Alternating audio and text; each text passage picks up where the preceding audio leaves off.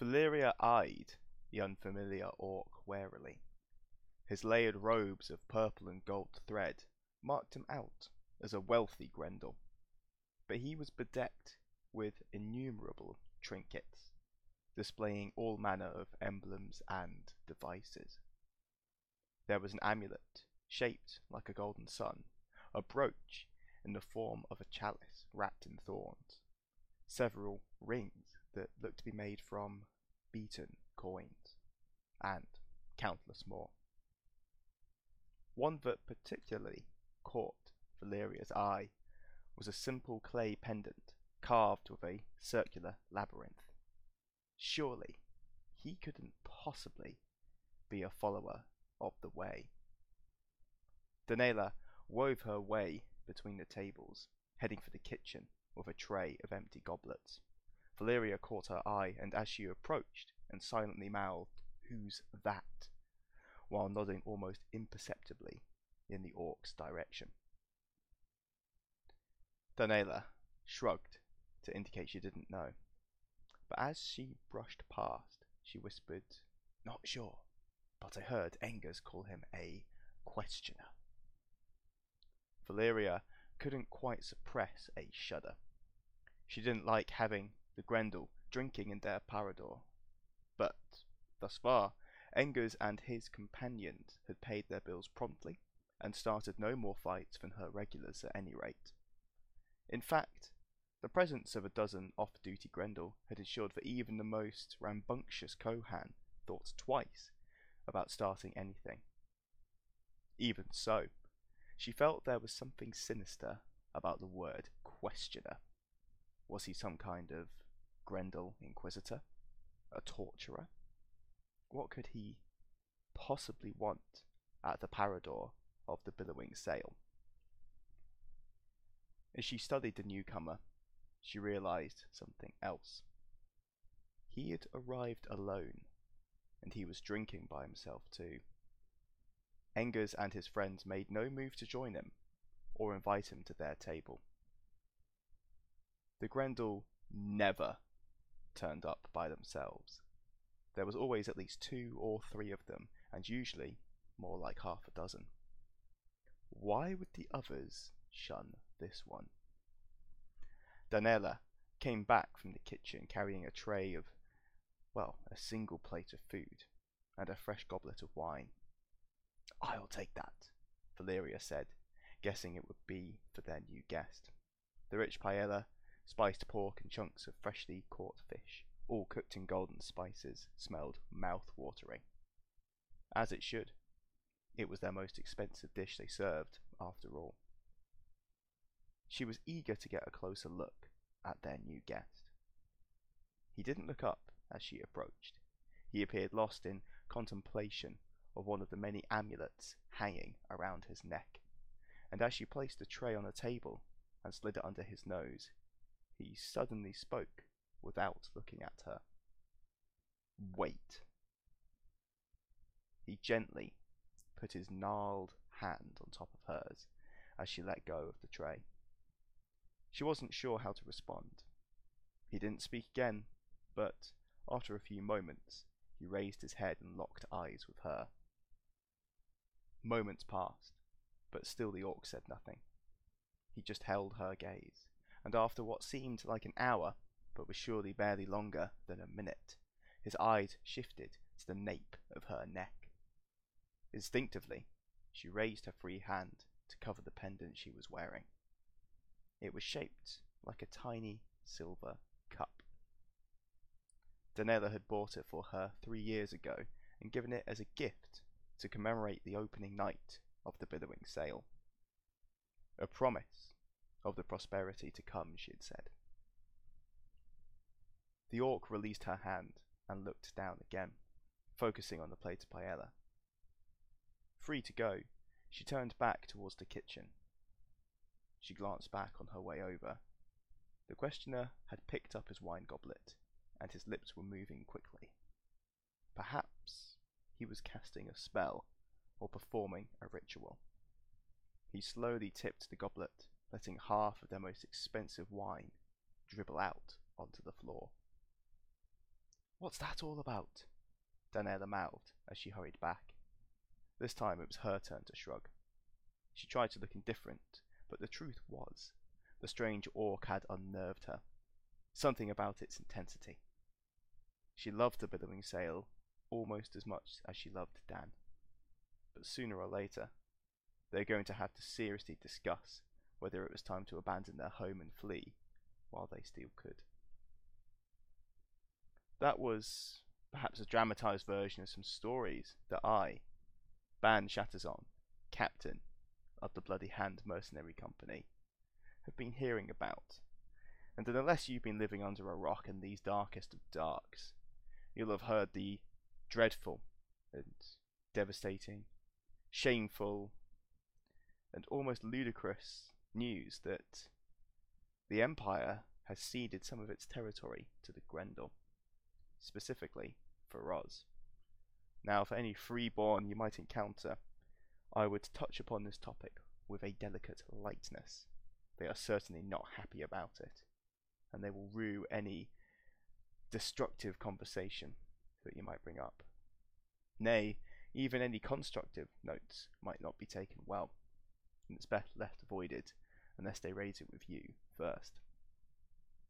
For those of you who aren't aware of what happened, during the autumn equinox, the Imperial Senate ratified a peace treaty with the Grendel Orcs. As part of the treaty, they ceded the Imperial held regions of Feroz to the Orcs of the Broken Shore. The treaty specifies that until the start of the spring equinox of the year 384 year of the Empire, or indeed almost a year from a few weeks away, Imperial citizens are free to leave Feroz with their possessions, and the Grendel will not attempt to prevent them from doing so. Any who remain in the territory after that will be subject to Orc rule. The Orcs of the Broken Shore have spent the last three months consolidating their hold on the territory, moving soldiers into Afajasi and Morajasi. Their control of Feroz is not uncontested, and thanks to the treaty, the Grendel are now foreigners. They have the full protection of imperial law. Amongst other things, this means that imperial citizens are free to trade with them, and consequently, they have made a number of overtures to the empire intending to make the most out of this opportunity for profit. Broadly, in terms of claiming Feroz, under the treaty, one season remains for freeborn citizens living in Afajasi and Morajasi to quit Feroz with their possessions. And when I earlier alluded to a year, that was incorrect. It was indeed barely a few weeks. Time is certainly pressing. It must be noted, however, that most freeborn from these regions have already left, but those in the south remain trapped. The Grendel governor of Feroz, Lord Rahab, has already claimed extensive holdings in the territory. His representatives are everywhere, laying down Grendel law, which is draconian, though perhaps not as bad as some might have feared, at least for the moment. Any freeborn who remain in the territory will be forced to pay significantly higher taxes, and there are restrictions against bearing arms and against practicing magic. Worse, punishment operates on a sliding scale depending on the social class of the victim, which offends the sensibilities of those used to the more egalitarian approach of imperial law.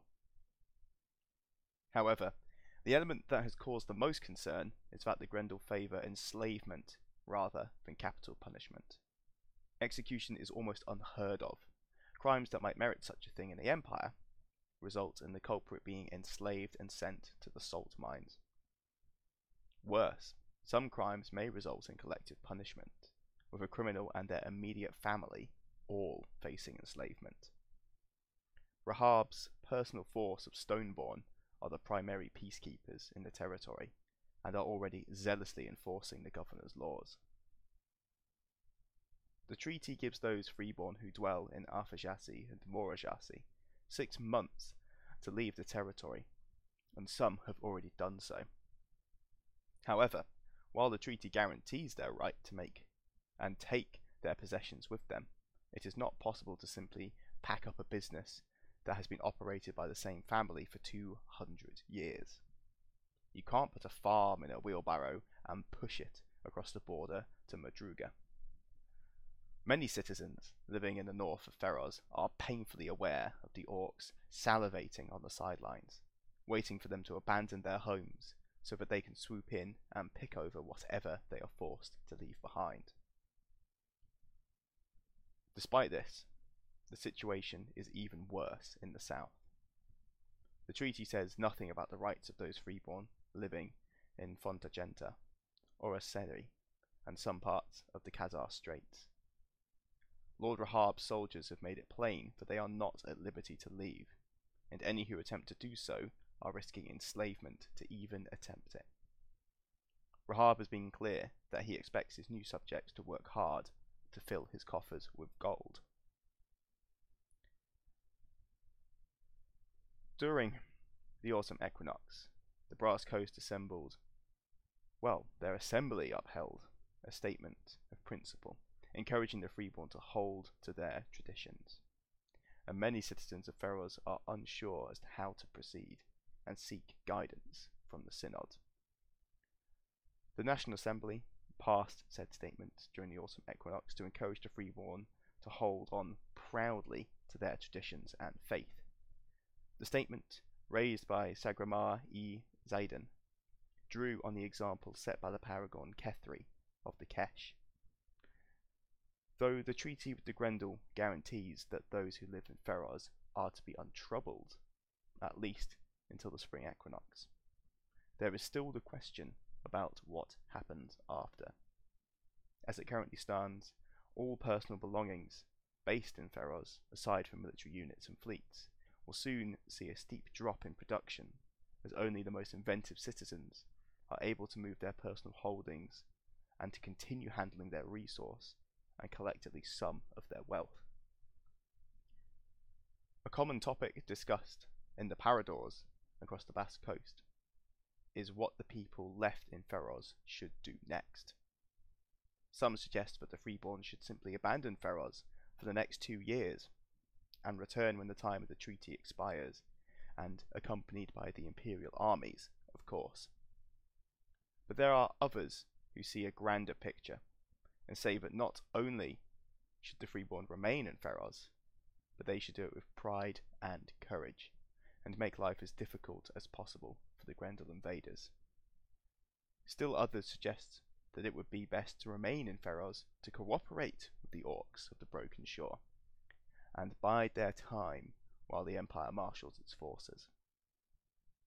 This may be the last opportunity for the Brass Coast Assembly, in, indeed any assembly of the Imperial Synod, that has the chance to influence the situation in Feroz once the period of three movement guaranteed by the treaty expires. It will be very difficult for the priests to enact mandates that affect Feroz without the permission of the Grendel governor.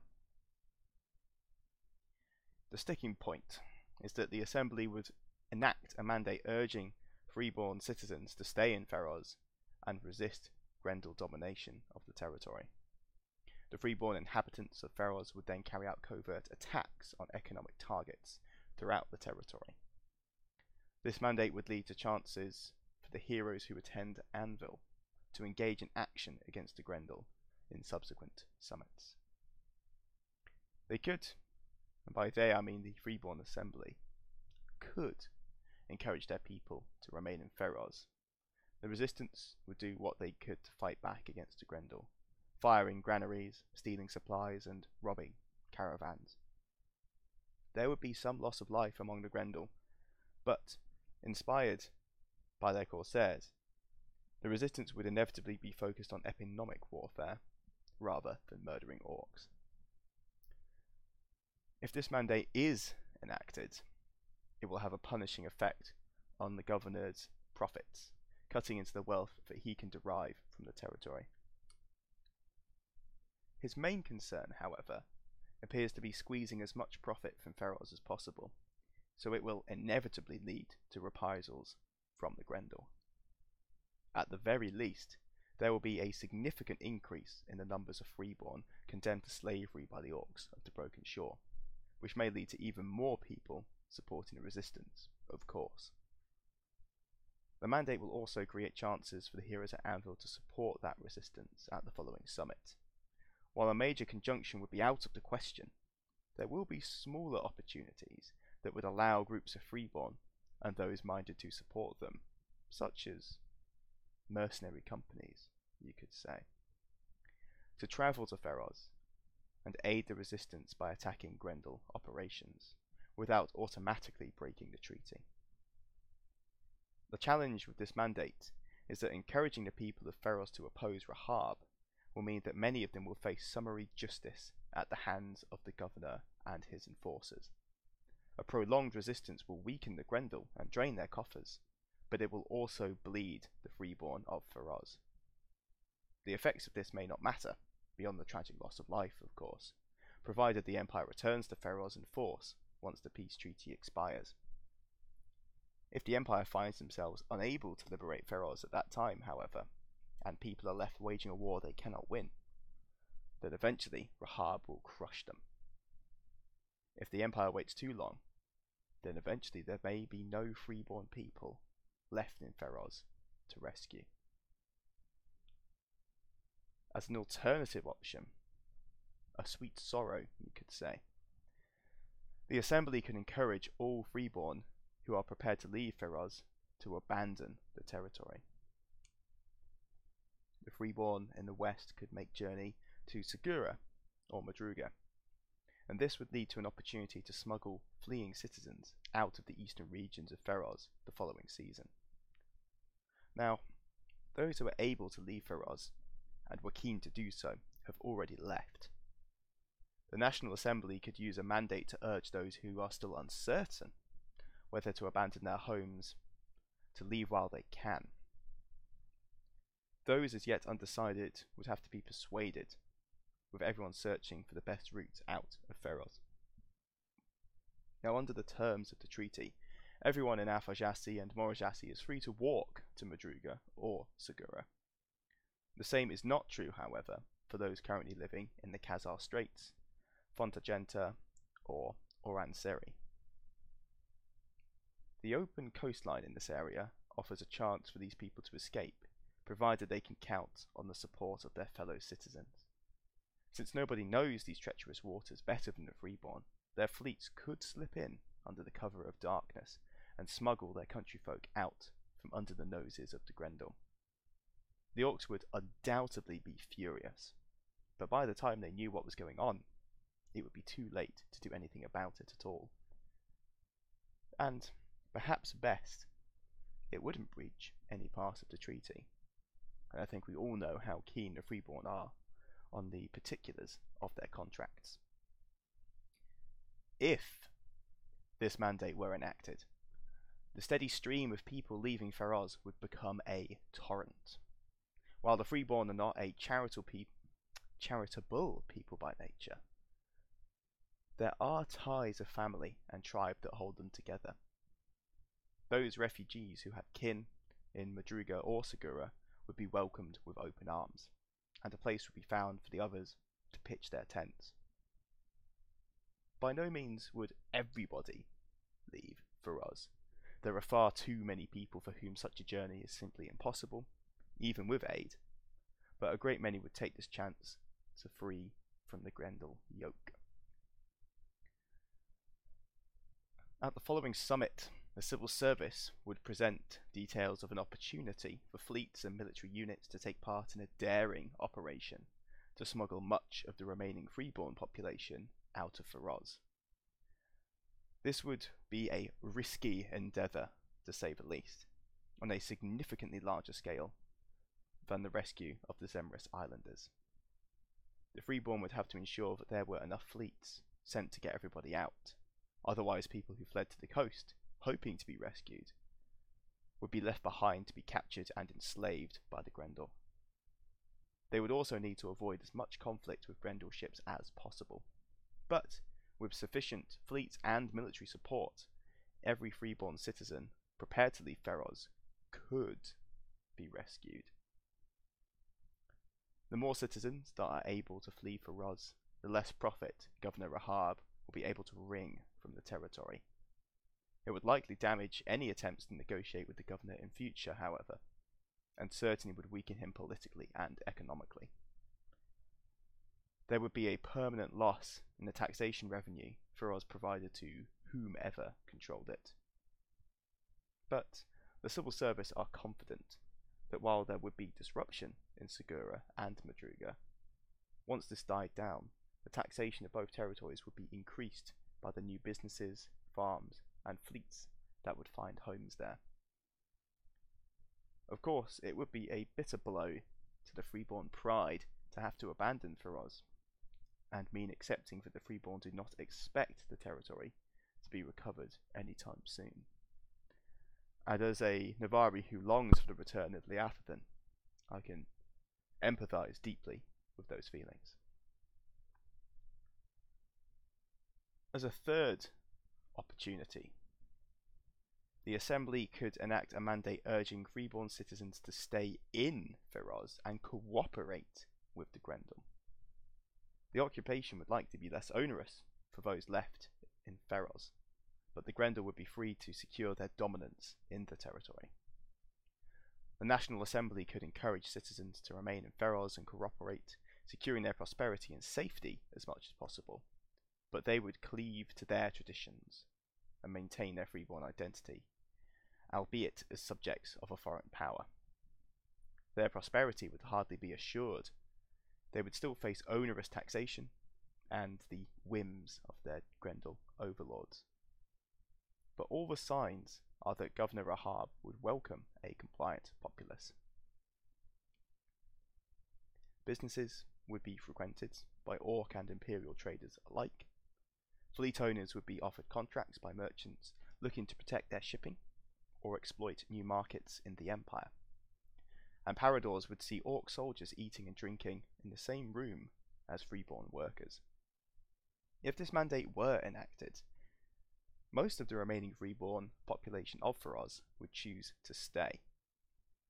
They would face painful taxation, but they would be able to maintain their lives as close to normal as possible, looking forward to the day when they could rejoin the Empire. Cooperation would also ensure that there was at least possible, or at least the least possible, disruption to their lives, and with the fewest people possible would be sent to the salt mines. Freedom of movement between Feroz and the rest of the empire would be limited, but not impossible, and it might even be possible for priests to cross the border to minister those still dwelling there, allowing the synod limited ability to support them with statements of principle and mandates. Of course, it would ensure the maximum profits for Governor Rahab. He clearly intends to squeeze his new subjects and tax them for every coin they can spare, and the more people who cooperate, the more money he will make. While that is hardly a positive, it would lead to further opportunities to trade with the Grendel governor in Feroz and his allies. And potentially, the Empire could maintain a cautiously friendly relationship with Rahab's court. However, the expectation of the freeborn in Feroz would be that this is a waiting game. They would assume that when the PT, the peace treaty expires in autumn of 385, the Empire will move to liberate them.